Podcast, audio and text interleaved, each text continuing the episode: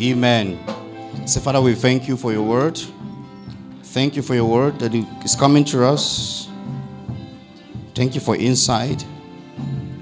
Thank you for enabling us to understand. Pray for understanding that God should open your eyes to see the word and to understand it. That each time we come to God's word, that we receive impartation in His word, that we receive clarity that you receive clarity in the word, that your heart is filled with understanding.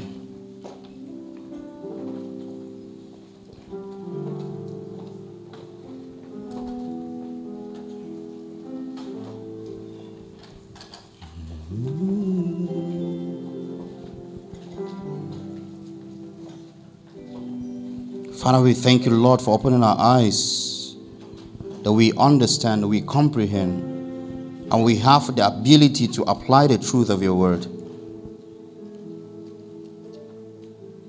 Father, I pray, Lord, that even as your word comes, that is perfecting his work in our lives. As many as came into this place with issues in their lives, Father, I pray that by the entrance of your word, that every need will be met in Jesus' name.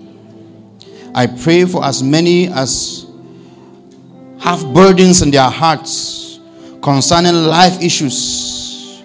Father, I pray, oh Lord, for solution.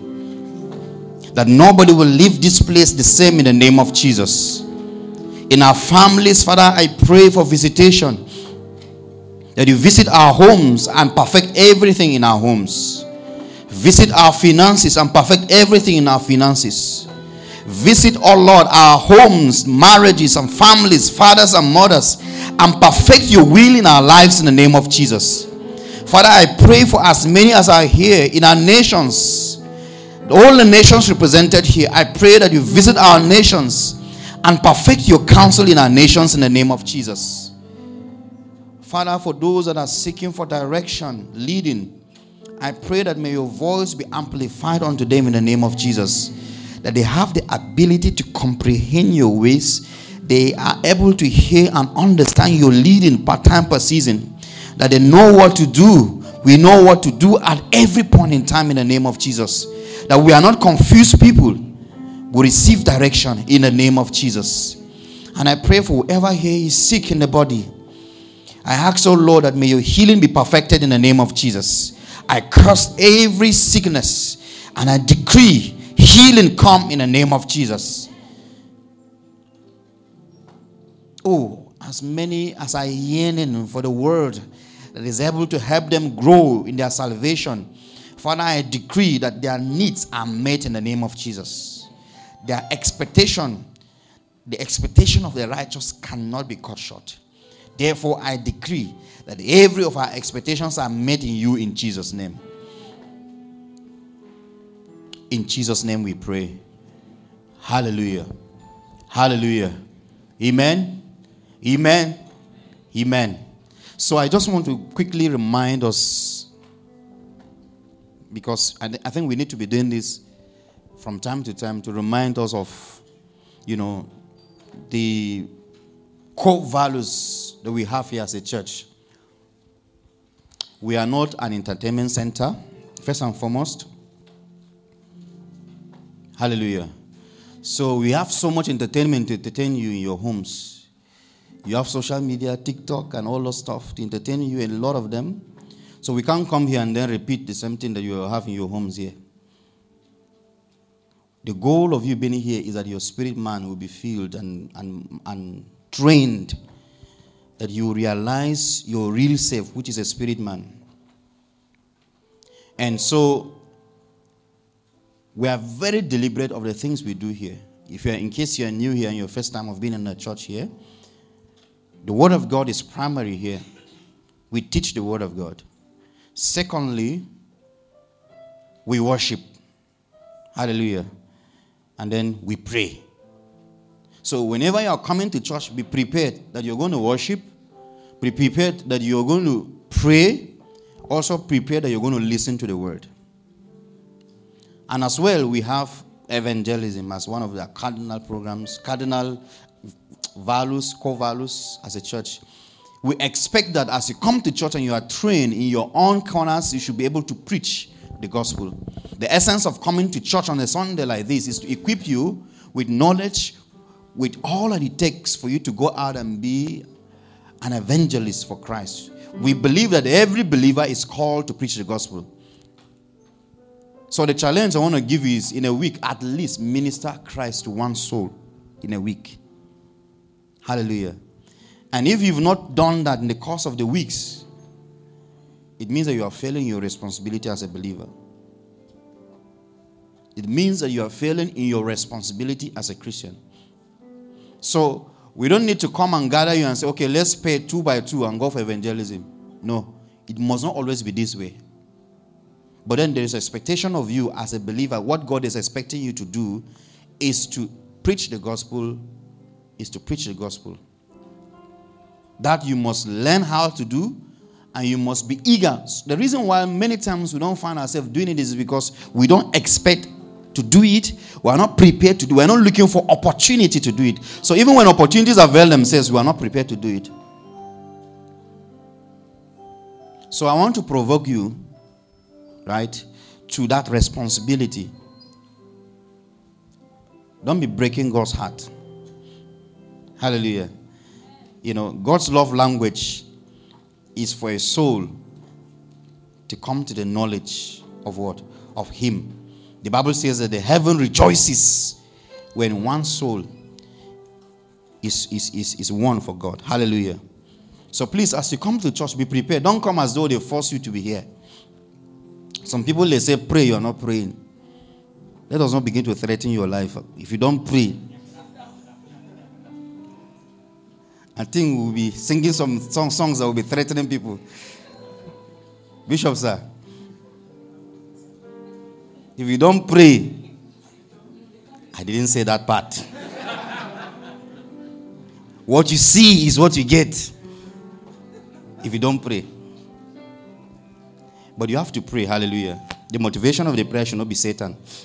But prayer is see, the reason why you are struggling to pray here is because you don't pray in your in your house. There's no way you'll be praying in your secret place and you come here in a corporate environment and you are struggling to pray. What you do here is that you gather, you are fired up here to go and then burn in your secret place. All the words we are teaching you how it will become effective in your life is in the place of prayer. When you when you receive the word, you go back, you pray the word into reality in your life until it becomes flesh, until you begin to see yourself manifest the word. And it's by prayer. So don't be see the teachings we are teaching you, they are ingredients for prayers. Imagine going to market every day you are buying ingredients and you are not cooking. That's what you're doing. And you'll be deficient, you'll be dying of hunger, but you have all it takes for you to work to fit your spirit man. And it's by praying. Hallelujah. And as you pray, you are engineered, you are empowered to do what? To share. There's no Christian there is a praying Christian that will not be you know, carried away by the burden of sharing the gospel. In the place of prayer, you catch up the burden of God. You know the heart of God. Hallelujah. So please, as you come into church, know that you are here to be stirred up, to be encouraged, to be taught, and then to be prepared for that which God will want you to do. Amen. So let's continue from where we've been. I know that it's been a tough month for us in the world. Yeah. You know, the way some people have been bombarding me with questions this, this, they can just wake up and decide to just text me questions. It's good. It means that you're following. And we we want you to ask questions. Don't just take anything like that and run with it. What we do here is that we want you to, to to, to, to, to be to be trained to question things in the right way. Hallelujah. You know, back where we're coming from, some of us, we don't ask questions. The moment you ask question, you are rebelling. No. We expect that as you learn, question everything you are taught. Not in a negative way, but the questioning must be with a desire to learn and to grow. So we are not here to indoctrinate you because that's how terrorists are, are formed. You don't ask questions, you just do. Whatever they say, you do. You become a dumb person with your degrees, with your PhDs, with your masters. You just obey like like sheep. Like what? Like a robot. Yeah. Let me use the word robot because the Bible gives dignity to sheep. You just obey like robot. I saw a video on social media. The robot was walking. The robot fell down. He was tired. so our goal is not that you just be without. See, the Holy Spirit doesn't suspend your your brain. Are we together? So when you are questioning things, you are not living in lack of faith. Amen. Everything spirit, spirit, you receive spirit, spirit is not foolishness. If, if God didn't want you to use your brain, He wouldn't have given you. So the scripture must be must be examined with your mind in, in, in your mind must be involved in what in the scriptures. Your mind cannot be suspended in the learning of the scriptures. So we believe you, we trust you to we, we, we trust in your your mind. We, we believe that your mind is working. Hallelujah. We are not we, we can't insult you by saying you should suspend your brains and your minds and just believe in us like that. No. Question everything we teach you by going back to study to see if it's true. If you have questions, you bring it and we reason together. That's how we grow.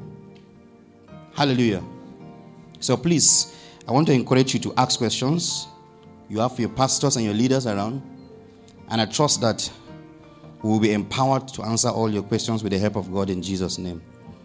Amen. So, we're talking about the issue of losing salvation. Can someone lose his salvation? And we established from last week fundamentally some scriptures that helps us to affirm the idea that our salvation is a permanent project. That God has promised and God is faithful in his promise to fulfill, you know, the promise of keeping us in him. We try by starting from the point of logic, using our minds, and then we ask some questions. You know, in course of asking questions, we're able to answer logically, but don't just remain in a logical sphere why should there be joy in heaven? That was what, why we asked last week over a sinner who repented. If his salvation is not final, heaven should have just waited. Heaven at last, when everybody have gathered, then they will now see the people that have now passed like an exam. Then the rejoicing will start. But the Bible says that heaven rejoices when you win a soul. Heaven is excited, it's celebration in heaven. And we said, why is salvation referred to as rest if it is not something that is final? In the book of Hebrews, you see where oftentimes, you know, there's an idea of a Sabbath rest that is explained in the book of Hebrews. And in Hebrews chapter 4, verse 3 to 4, are you able to navigate faster? All right, help me, right? Hebrews chapter 4, verse 3 to 4. Hebrews 4, verse 3 to 4. Says, For we have believed, we who rather, we who have believed do enter that rest as he has said. So I swore in my wrath, they shall not enter my rest, although the works, although the works were finished from the foundation of the world. Verse 3 For he has spoken in a certain place of the seventh day in this way. And God rested on the seventh day from all his works. Let me see verse 5. And again, in this place they shall not enter my rest. And if you can read through the entire book, you see how rest is explained as the salvation. Are we together? So, why will it be a rest if you have not really entered the rest? I mean, then we have to question. So, and I asked another question. I says, Can you be unborn by your biological mother? Maybe they give birth to you and then your mom is not in good terms with you. I will unborn you.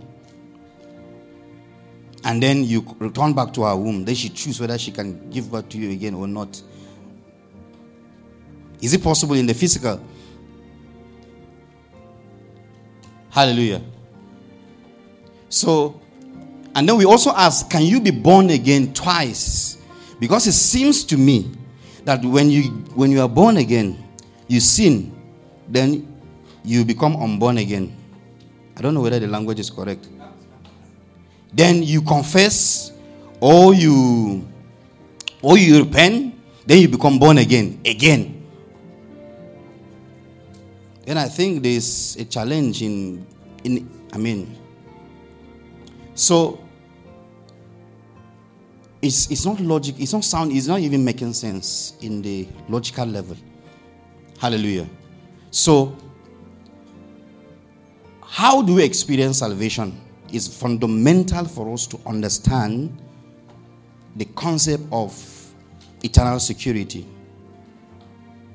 Now, salvation is not a product of what you've done. I said last week that salvation is not something tangible, physical, like this control that you you can lose it, you can misplace. Oh, where's my salvation? Where did I drop it? Hallelujah. Salvation is a person, is Christ. So we become born again by faith. I heard that somebody was asking in a cell meeting, uh, one of the cells, because we used to make review. We were asking, what does it mean to believe? That's a very intelligent question. It may look very basic, but let me tell you, if you don't know how to believe, what to believe, then there will be challenge with your salvation. What you believe is very important in knowing whether you've, you've, you've, you've really, really, you are born again. Hallelujah. So it's by faith, and right now on your seat, if you are not born again, you can believe, and it is sealed, and you are born again eternally. You know, the idea is so simplified, is so cheap that people don't, don't even believe in it. You know, man wants to want something that he can contribute. Man has this desire to let me let me add up to let me let me at least let me do something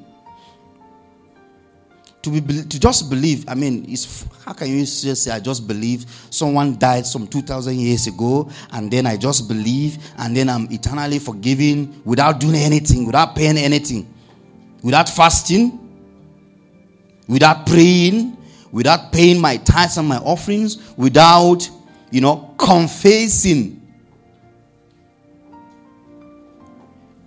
You are born again not because you confess you are born again because you what?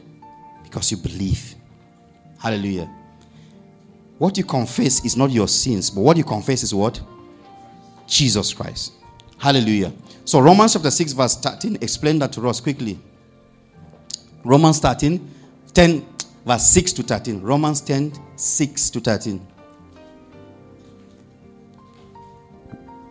Yes, but the righteousness of faith speaks this way. Do not say in your heart, Who will ascend into heaven? That is to bring Christ down from above. Verse 7 Or who will descend into the abyss? That, that is to bring Christ up from death.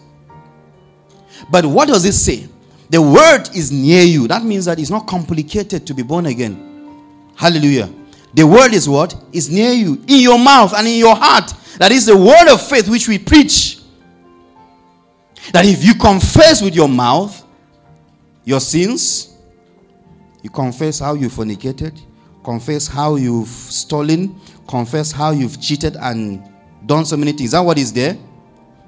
If you confess with your mouth what? The Lord Jesus. And what?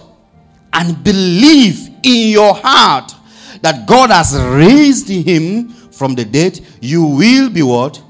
You will be saved. Hallelujah. The next verse. For with the heart, one does what? One believes unto righteousness. So when you believe, you are righteous. You are classified righteous. Righteous means that you are without sin. You are justified. You are made righteous before God. And with the mouth, confession is made unto salvation. The confession here is confessing Christ. Hallelujah. For the scripture says, Whoever believes on him will not be what? Will never be put to shame.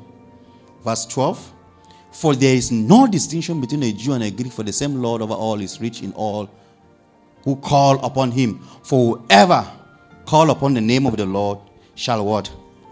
Shall be saved. Hallelujah. So that is how we come to faith. That is how we are born again. Ephesians chapter 2, verse 1 to 9. Ephesians 2, verse 1 to 9 talks about our works. Ephesians 2, verse 1 to 9.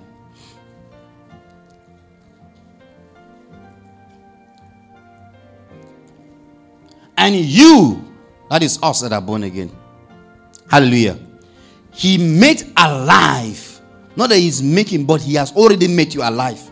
Who were dead in trespasses and sins. That is the, that is the address of many of us before. I would say all of us. Hallelujah. But he made us alive, in which you once walked according to the course of this world, according to the prince of the of the power of the air, the spirit who works now in the sons of who? Of disobedience. So anybody that is not born again has a spirit in him. And anyone that is born again has a spirit in him as well. Depending on which spirit is working at you, in you. Some people are baptized in the spirit of disobedience. And what controls and directs their life is disobedience. They are inventive in their disobedience. They are very creative and innovative in disobedience because they are motivated by a spirit. And that spirit is a spirit that lives in the sons of disobedience, among whom all of us were once conducted ourselves in the lust of our flesh, fulfilling the desires of the flesh and of the mind, and were by nature, this was our nature, children of wrath, just as others. But God, hallelujah, say, but God, this is a game changer. Amen. But God, not me. Hallelujah. This is the conqueror. But God, who is what? Who is rich. Pastor Cousin was talking about the richness of God's mercy. His mercy, the Bible says, let me describe it in the Old Testament. It says that His mercy is new every morning, which means that by 1200, the mercy for the following day has expired and new fresh mercy has been what delivered for our benefit think of it that way so he is so rich. That means you cannot exhaust his mercy. Hallelujah. You cannot exhaust you cannot oversee to the point that the mercy of god will, god will say i've i've tried for you. So there's nothing i can do again. So God is so rich in mercy because of his word, because of his great love with which he had loved us. Even when we were dead in trespasses, made us alive together with him, with Christ. By grace, you have what? The previous verse, yes. By grace, you have been saved. By grace, not by any works, but by grace. And raised us up together and made us sit together in the heavenly places in Christ. Now, that is where we're talking about setting our minds on the things of the Spirit. We are just laying foundation oh, all these weeks. We've not even started talking about what is there in the heavenly place where we are to set our minds. All these weeks is just we're just laying foundation because if this foundation is not laid, when we begin to talk about heavenly things, you'll be you'll be seeing conscious. You'll be thinking, ah, but I maybe my salvation was withdrawn yesterday. How can I think of the heavenly things? Hallelujah. Or maybe you'll be thinking, but I'm suffering from one generational sin. You know, my dad committed a sin, and then that sin is, is hanging on our neck in our family. Hallelujah. So it's necessary that all these foundations be cleared. So when we begin to talk about the heavenly things that we are to set our minds on, we will not be setting our minds on things that are below, that we've been, that has been conquered for us. Hallelujah. So in Christ Jesus, that in the ages to come, he might show the exceeding riches of his grace in his kindness towards us in, in Christ Jesus. Verse 8. For by grace you have been saved through faith, and that not of yourselves. It is what? Amen. It is what? It is a gift. Amen. It is a gift. So, something that is a gift will mean that you don't work for it. Hallelujah. It's a gift free. Verse 9, the last verse. Not of works, so that we will not be boasting. Don't think that you are born again because you are because you're you are a nice person. You're the most nicest person without Christ. It's is a temple of of evil spirit. Is possessed by the evil spirit. That's what the Bible says. Hallelujah. So when the believer is born again, we say that he is sealed eternally with the Spirit of God. You can read that scripture. So when you become born again, there's a seal of God on you that is permanent. The very God Himself lives in you, and you are His permanent resident. Hallelujah. You are the permanent resident of God. The believer has come into eternal union with Him. The union we have with the Father is an eternal union. You want to be smart, but give me First Corinthians. First Corinthians chapter 6, verse 17.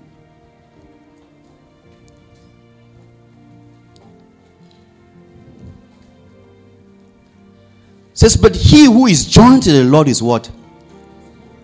Is one spirit with him. Amen. Now, there's a difference between the spirit of man and the spirit of God. Hallelujah. Man is a spirit that has a soul, right? That lives in a physical body. That is you. Hallelujah. So, what makes you able to live on the earth realm is a physical body. So, the moment this body, which we are begging you, eat properly, sleep well, drink water, right? Do exercise. Take care of the physical body so that you will be legal on earth. That's the reason. Because the moment this body dies, you become illegal. If I even the person that loves you will be scared of touching you. Hallelujah. You become that thing, not he any longer. The corpse becomes that thing, the, the corpse, right? You are no longer you because the real you has gone to where he came from. Hallelujah. So, but when you are born again, your spirit comes into an eternal union with the Spirit of God. The union that cannot be separated. Just like two bottles of water joined together. I don't know what mechanism you use in separating this water. So you come into this eternal union with the Spirit of God. First Corinthians, Second Corinthians 5, verse 17. Second Corinthians 5, 17. The Amplified, if you have.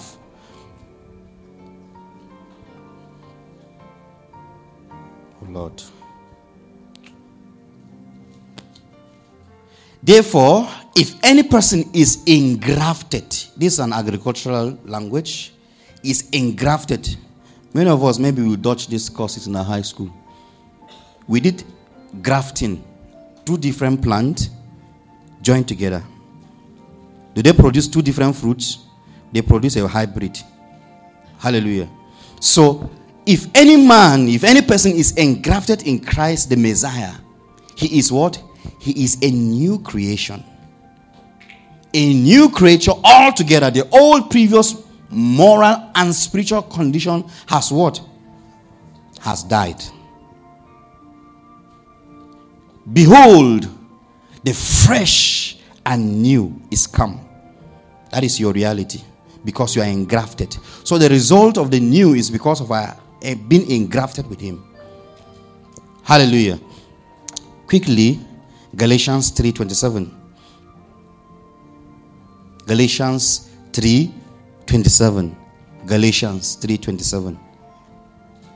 For as many of you as were baptized into Christ into a spiritual union and what? And koinonia with Christ, the anointed one, the Messiah, have put on, clothed with, with Christ. You've come into a place of union and fellowship that is eternal with Him. Hallelujah. And that is that has always been the desire of God from the beginning. That man, that divinity and humanity will be in union. That is the plan and the purpose of God. Hallelujah. So the believer has come or has has been conformed into the image of Christ. Romans chapter 8, verse 28. You know, we don't need to read this one, we know the scripture. You know.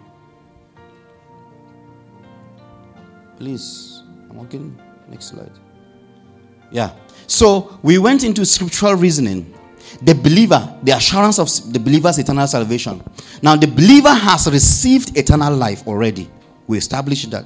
When you become born again, what you receive is a life that is eternal. The life of the Spirit in you that you receive is eternal. First John 5 13, quickly. First John 5 17. First John 5 13. Sorry. First John 5 13. 13. I write these things to you who what? Who believe in, adhere to, trust in, and rely on the name of the Son of God in the peculiar service and blessings conferred by Him on men, so that you may know with what?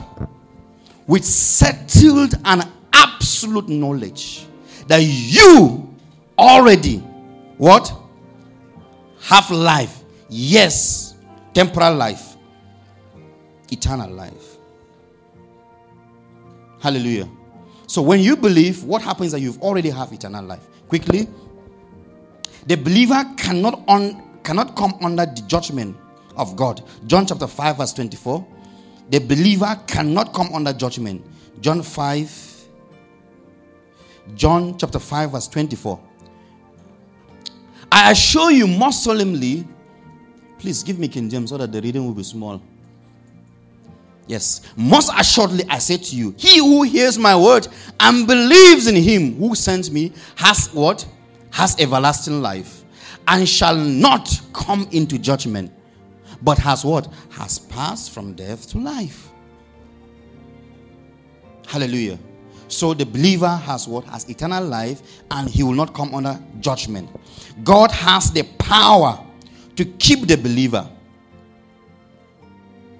you know, it's, it's funny that we come to church, we sing, God is able to do what He says He will do. He's gonna fulfill every promise to. He's able. Mm-hmm.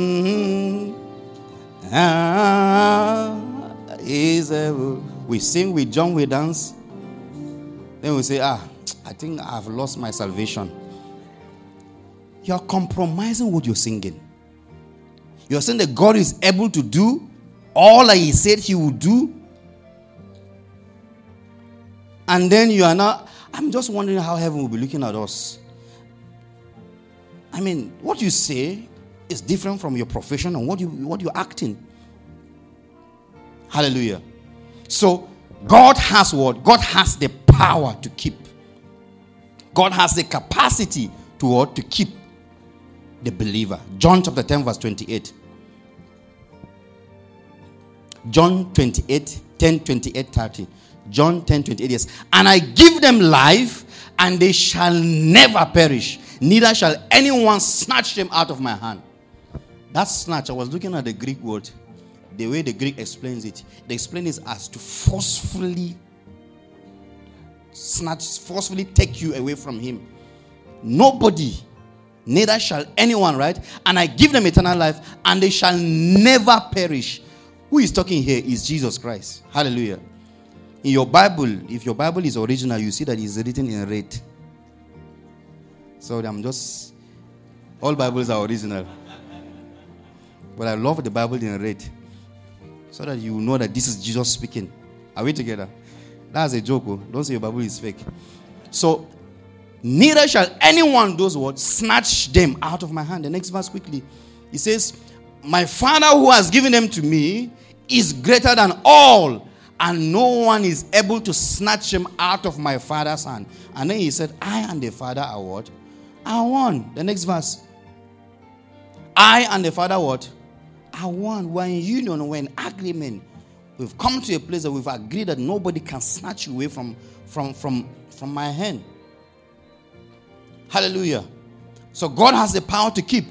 So Jude, Jude 124, we, we read this earlier last week. Jude 124 quickly.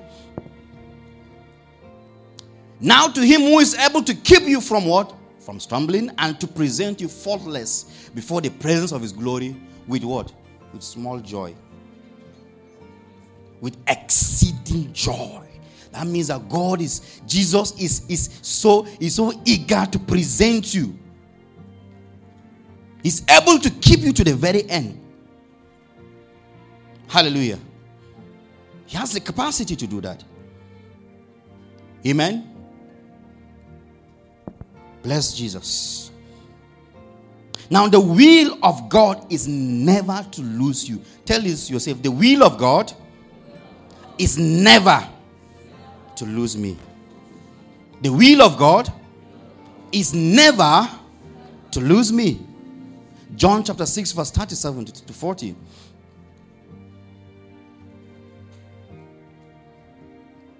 All the Father gives me will what?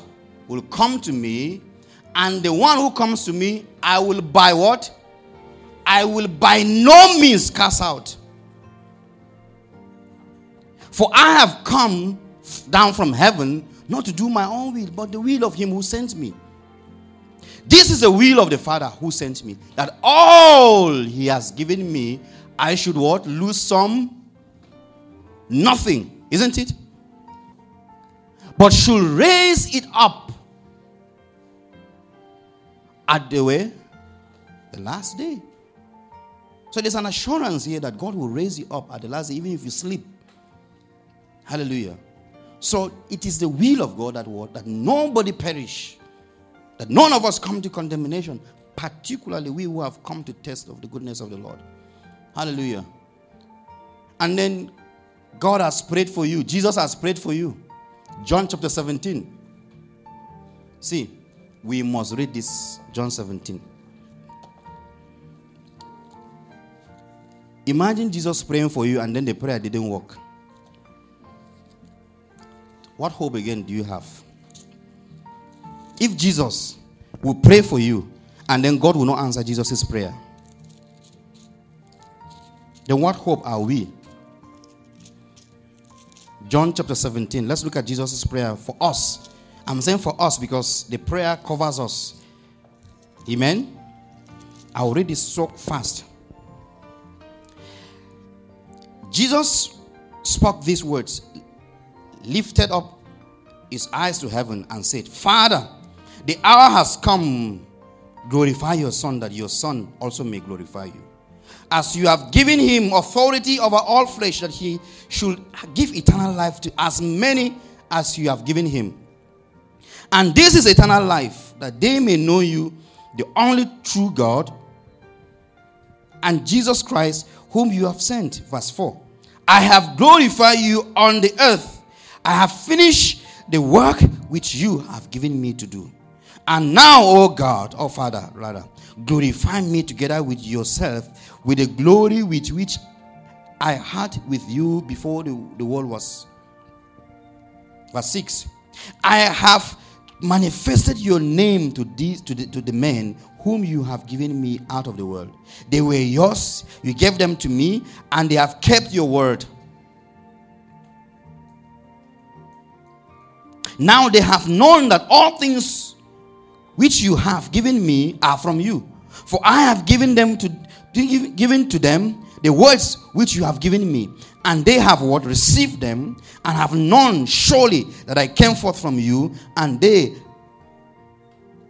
have believed that you sent me. Verse 9. I pray for them. I do not pray for the world, but for, for those whom you have given me, for they are yours. And all mine are yours, and yours are mine, and I am glorified in them.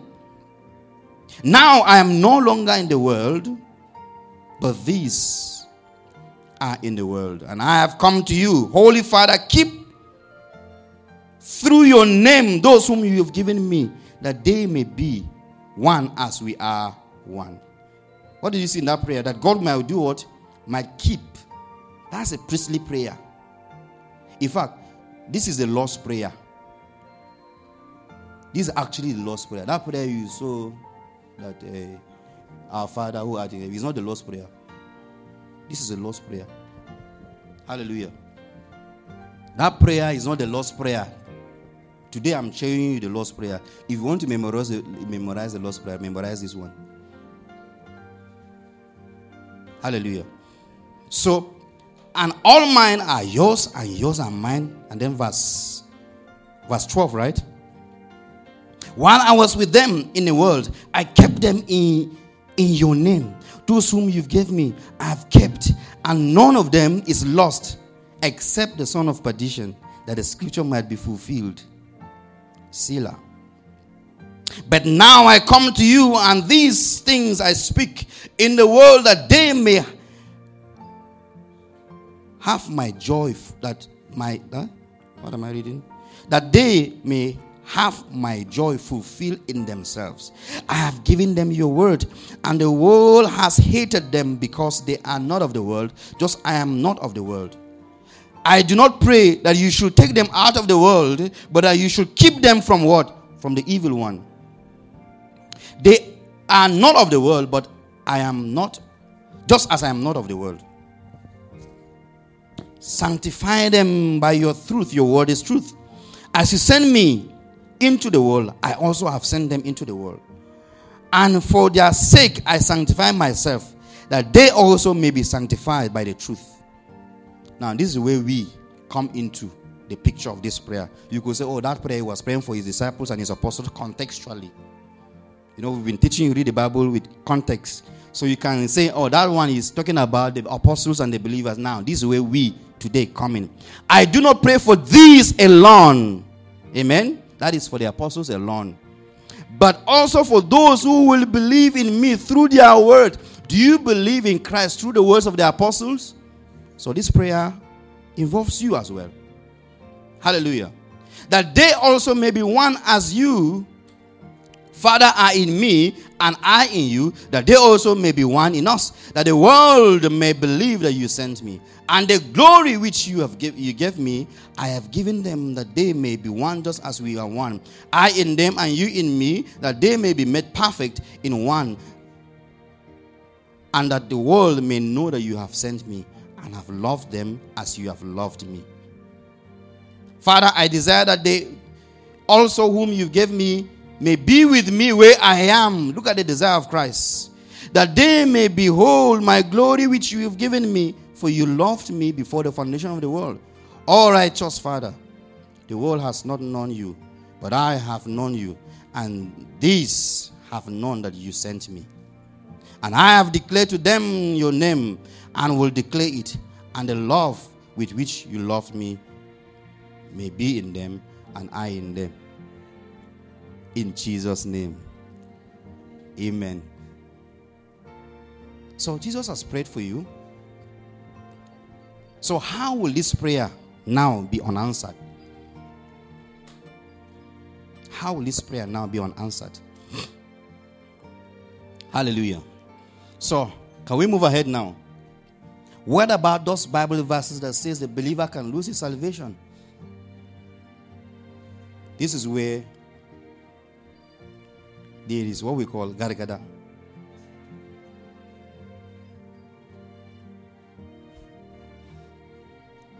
It's not a Greek word. This word is uh, friction Because there are some scriptures that seems to say that one can lose his salvation. And if you read them at face value, it's true. Are we together? Should we look at some of them? Should we explain some of them? Now, let's look at the, the star scripture that some people use Philippians 2, verse 12. Wherefore, my beloved, as you as ye have always obeyed, not as in my presence only, but now much more in my absence, work out your salvation with fear and trembling. Fear and trembling. You may lose your salvation if you don't walk. Hallelujah. Now, this verse says what? Walk out, not walk for. There's a difference between walk out and what? And walk for. You work out what is in you, not work for. So if you read the scripture this way, it means that you are reading it, you're not reading it properly. Common English language. It's not even Rhema we're talking about here. You need at English level, as English level, you understand that that's not what the scripture is saying.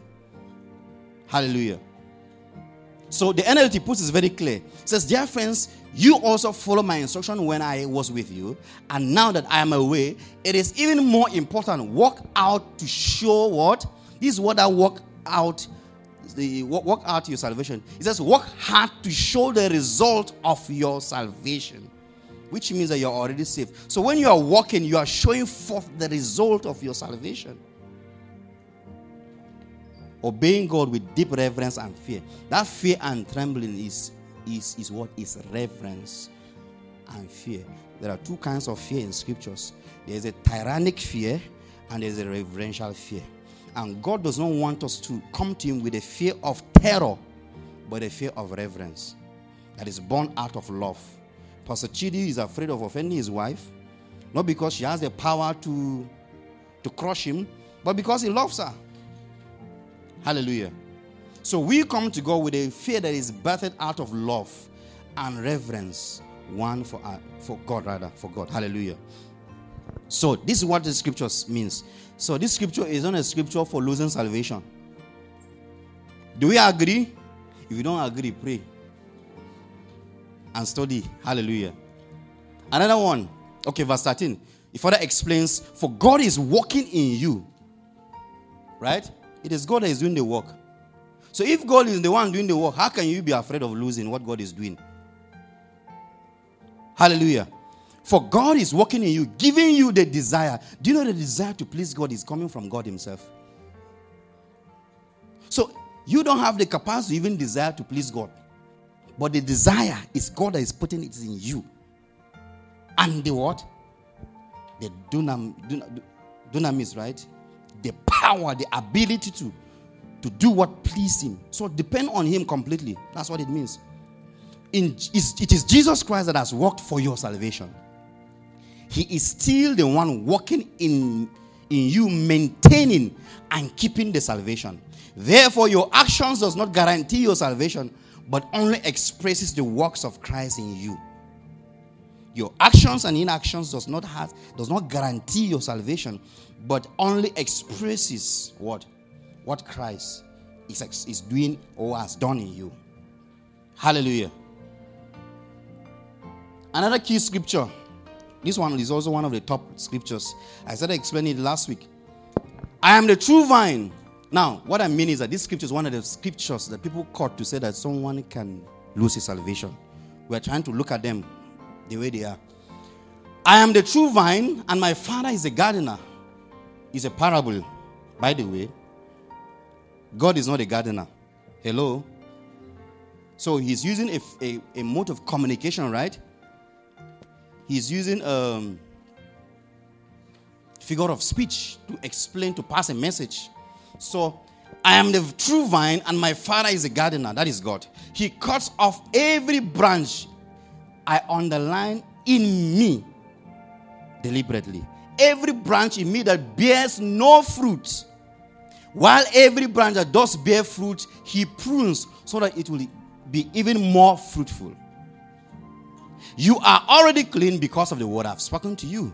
Remain in me as I also remain in you.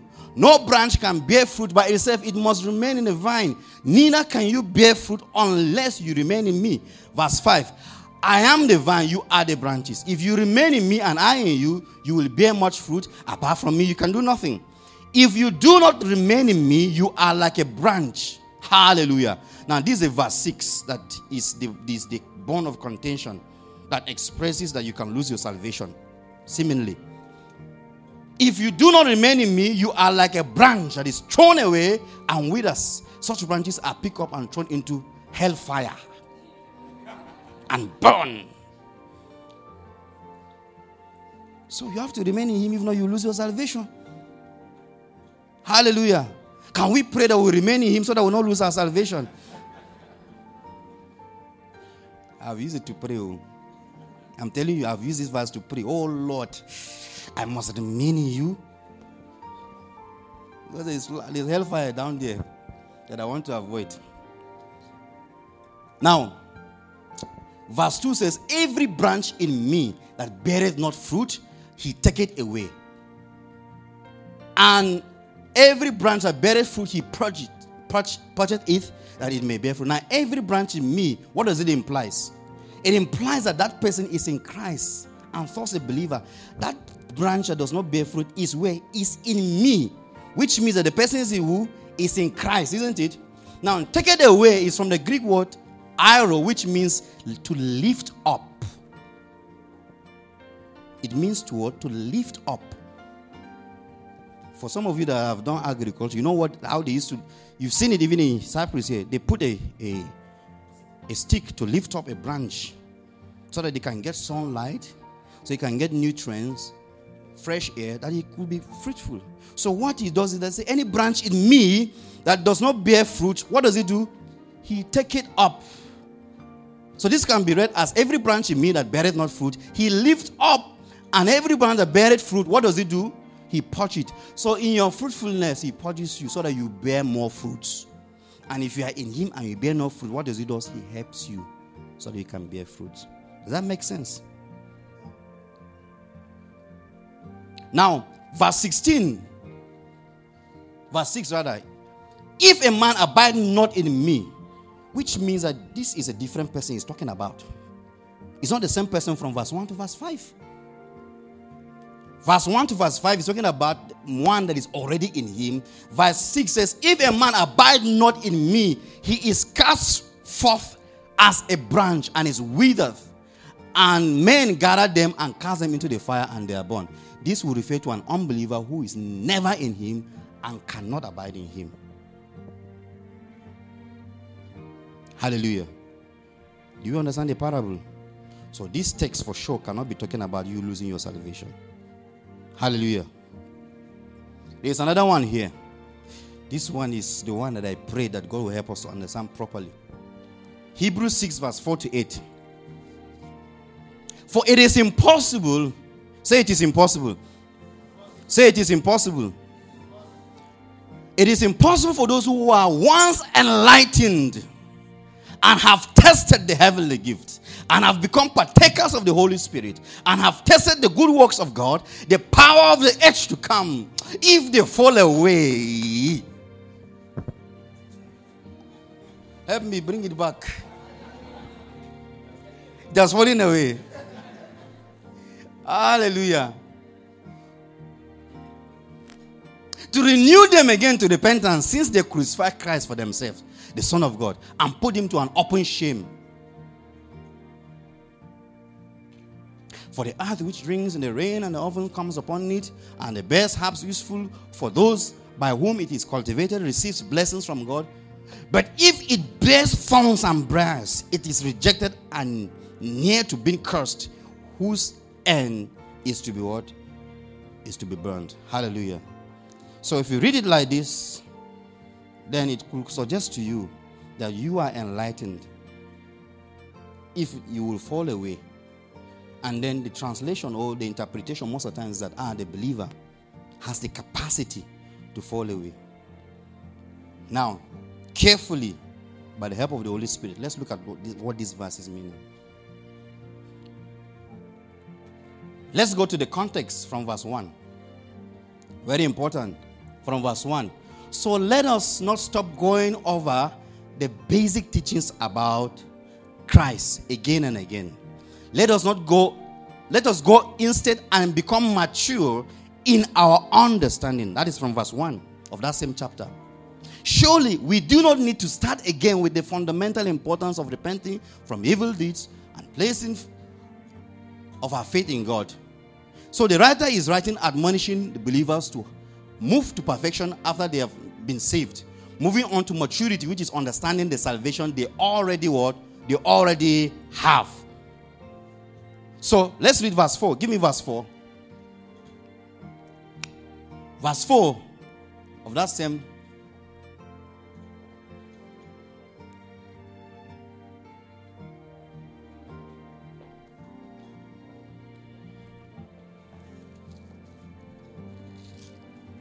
Yes, that's same Hebrews. No, no. Six. Says it is impossible for those who were once enlightened and have tested the heavenly gift and have become partakers of the Holy Spirit. Once enlightened. Now let's go to the slide.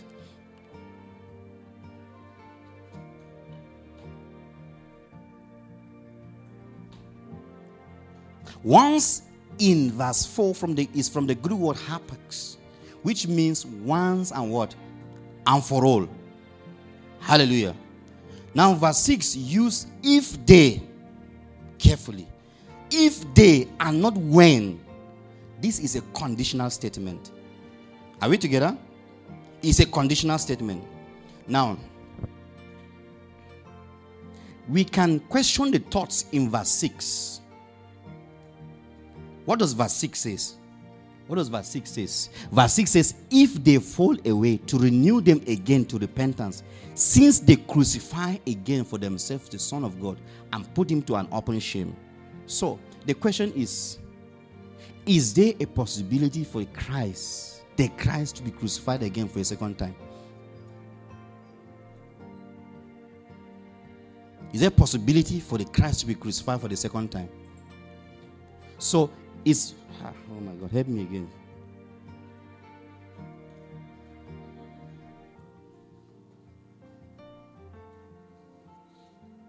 Think of it. Is it possible for the Christ to be crucified again?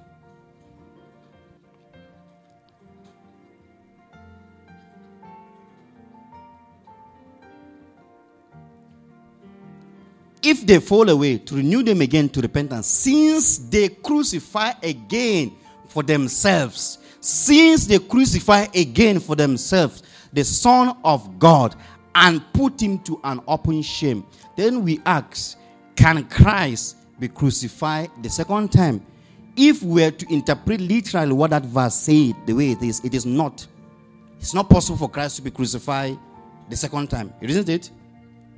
Then the believer cannot lose his salvation. That's not what that verse is saying. Look at Hebrews chapter 10. Give me Hebrews chapter 10, verse 12. Let's establish the fact that Christ has done it once and for all. But this man, after he had offered one sacrifice for sins, forever sat down at the right hand of God. Right hand of God. Which means that the work of salvation is done once and is established and forever. Hallelujah. So there's no any possibility for the believer for Christ to be crucified a second time. So that verse cannot be seen. Are we together? That the believer is crucifying Christ a second time.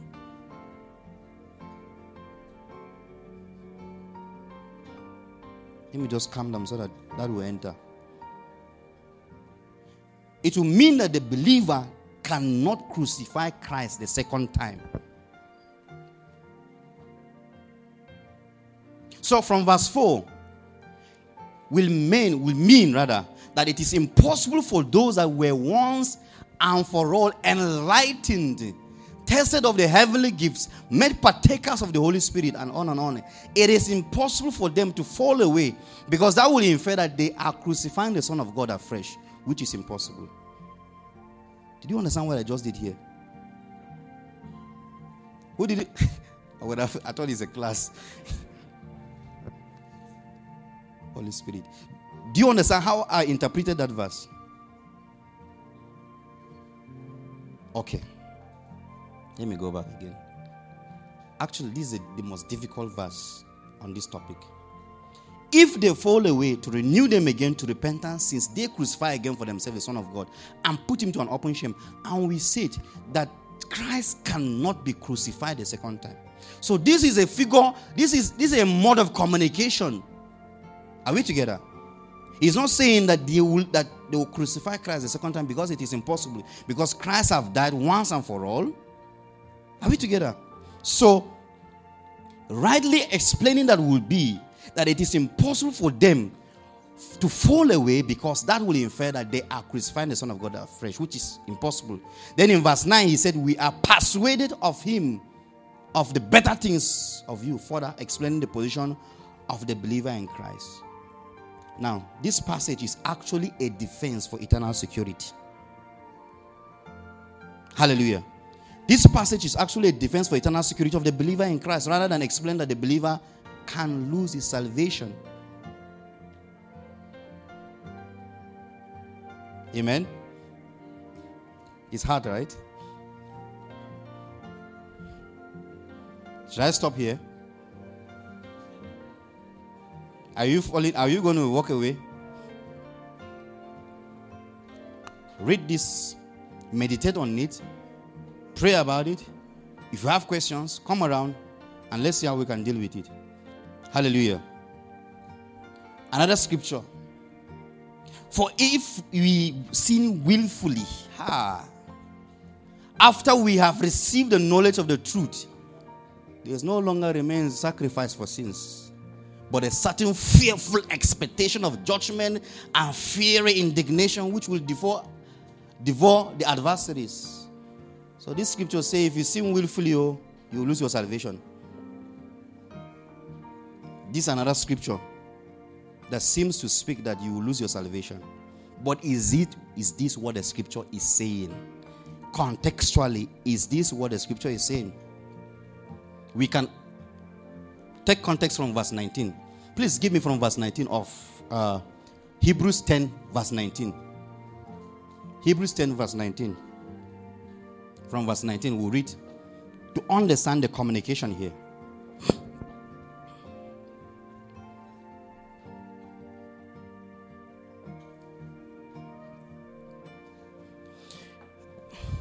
Therefore, brethren, having boldness to enter the holiest. Am I reading the right passage? Yes, Hebrews 10 from verse 19. Therefore, brethren, having boldness to enter the holiest by the blood of Jesus, by a new and living way which he consecrated for us through the veil that is his flesh, and having a high priest over the house of God, let us draw near with a true heart in full assurance of faith, having our hearts sprinkled with from an evil conscience and our bodies washed with pure water. Let us hold fast the confession of our hope without wavering, for he who promised is faithful. He who promises what? Is faithful. And let us consider one another in order to stir up love and good works. Not forsaking coming to church every time, as it is the manner of some of you in this church today, but exhorting one another, and so much the more. And as you see, the day is approaching. The next verse. For if we sin willfully, this is where we come to play. For if we sin willfully, after we have received the knowledge of the truth, there no longer remains a sacrifice for sin, but a certain fearful expectation of judgment and fear indignation, which will devour the adversaries. Anyone who has rejected Moses' law dies without mercy on the testimony of what? Of two or three witnesses. Of how much worse punishment do you suppose will be will be thought worthy who has trampled? Listen, that's the continuation. That's the verses after those verses. Who has what? Who has trampled the Son of God underfoot Post. Can you trample the Son of God under your feet? Do you have the ability to see the head of Jesus Christ and match it literally? So that's not what is literally meaning, isn't it? It means that there's a mode of language is used to explain a truth. Are we together? So, brother, help me. Okay. Yeah. 30, 29 29, verse 29. 29, yes. 29. Of how much was punishment do you suppose he, he be thought worthy who has trampled the Son of God underfoot, counted the blood of the covenant by which he was sanctified a common thing, and insulted the Spirit of grace? Verse 30. For we know him who said, Vengeance is mine, I will repay, as the Lord. And again, the Lord will judge his people. Verse 31, the last verse. It is a fearful thing to do what? To fall in the hands of the living God. Hallelujah. So sinning willfully will means what? Rejecting the gospel. Because we saw previously, right? Someone that will willfully have heard the gospel, knows the truth, and then rejected it. That's what the communication here is. Verse 29 fully explains trampling the Son of God, which means insulting the Spirit of, of grace, that is rejecting the message about Jesus Christ and all that He has done. These verses are not a discussion on how a Christian loses salvation, but rather referring to someone who have heard the gospel, but willfully chooses to live in unbelief. Hallelujah.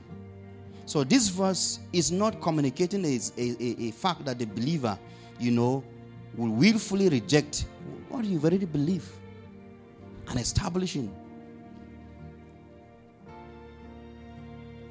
Another scripture is it the last one? Yes, the last one. For if after they have escaped the pollution of the world, through the knowledge of the Lord and Savior Jesus Christ, they again entangle in them and overcome, the latter end is worse for them that, than the beginning. For it will have been better for them not to have known the way of righteousness than having known it to turn from the holy commandment delivered to them. But it has happened to them according to the true proverb a dog returns to his own vomit, and a soul having washed to a wallowing in the mud. That means a dog returning to his vomit. And so when we read this one, face from verse 20, it could mean that a believer can lose his salvation if you don't study the verses very well. Hallelujah. But what is this passage saying? First of all, the passage is not addressing believers, but false prophets and teachers so when we take the context from verse 1 to 3, are you able to give me from verse 1 to 3? Give me that passage from verse 1 to 3. We'll discover what he was talking about from the beginning. He's not even the believer is not even in the picture in this chapter, Come the whole chapter. But there, but there were also false prophets among the people, even as there will be false teachers among you, who will secretly bring in destructive heresies even denying the Lord who brought them, who bought them. You see? And bring on themselves swift destruction because of that unbelief and teaching the, of, of, of a message contrary to the truth. And many will follow their destructive ways because of because of whom the way of because of whom the way of truth will be blasphemed. Hallelujah. Verse 3 from here, verse 3, lastly. By covetousness, they will exploit you with deceptive words for a long time, their judgment has not been idled and their destruction does not slumber. Hallelujah. So, who is he talking about here? False prophets and teachers. Now, you can read up to that verse, down to that verse, right? You see. So, verse 22 uses a proverb mentioning dogs. I'm deliberate here. There is never a time in any way in the Bible that a believer is addressed as a dog. Are we together? The believer is never, even by mistake, referred to as a dog in the scriptures. Dog is consistently referred to as to an unbeliever. We can take context from Philippians chapter 3, verse 1 to 2. Let's let's look at Philippians chapter 3, verse 1 to 2, where Paul was even making a reference, not even Peter, where Paul is making a reference. Say, finally, my brethren, rejoice in the Lord. For me to write the same thing to you is not tedious, but for you it is safe. Beware of what? Of dogs. It's familiar, right? Kopegvar. Beware of dogs. Beware of evil workers. Beware of the mutilation. Verse 3. For we are the circumcision. That is who we are. We are not dogs. For we are the circumcision who worship God in spirit, rejoice in Christ Jesus, and have no confidence in the flesh. So oftentimes when you see the word dogs, it's not referring to believers. So how can there be a proverbs referring to but it has happened to them according to the true proverb a dog returns to his own vomit and a soul having washed to her wallowing in the mire. This definitely cannot be referring to the believer. Hallelujah. So definitely as i said it's talking about what is addressing false prophets and teachers so reading verse 20 in the context of this explanation i've done for if after they have escaped the pollution of the world through knowledge of the Lord and Savior Jesus Christ, they are again entangled therein and overcome the latter and is worse with them than the beginning. This means that they have been presented the gospel, they know it, they know the truth, they are not in ignorance of the truth. They know the truth and they intentionally reject the truth, the gospel, and choose to practice and teach otherwise. Hallelujah. So, verse 21 For it has been better for them to have to have known to have it is better for them not to have known the way of righteousness than after they have known it to turn from the holy commandment delivered to them. It is better they have never heard the gospel. They will have still been innocent and not guilty of sin, which is unbelief. Knowing the truth, the way of righteousness, does not necessarily mean accepting and believing in the truth. Hallelujah. Because demons know the truth about Jesus Christ. Do they believe in him as the Savior or serve and worship him as the Savior? No, they don't. So this passage cannot in any way be referring to what? The believer losing his salvation. Hallelujah. There are many other scriptures that if we begin to take them one after the other, we'll dismantle, we'll explain them in their contexts, and you discover that it's not possible for you to lose your salvation. Hallelujah. So, there are over 150 scriptures in, in the Bible, verses, that affirms that your salvation is eternal. Over 150. Hallelujah. Finally, and I am certain, Philippians 1 verse 6, that God, hallelujah, Let's read this together. Let's read this together. One to go.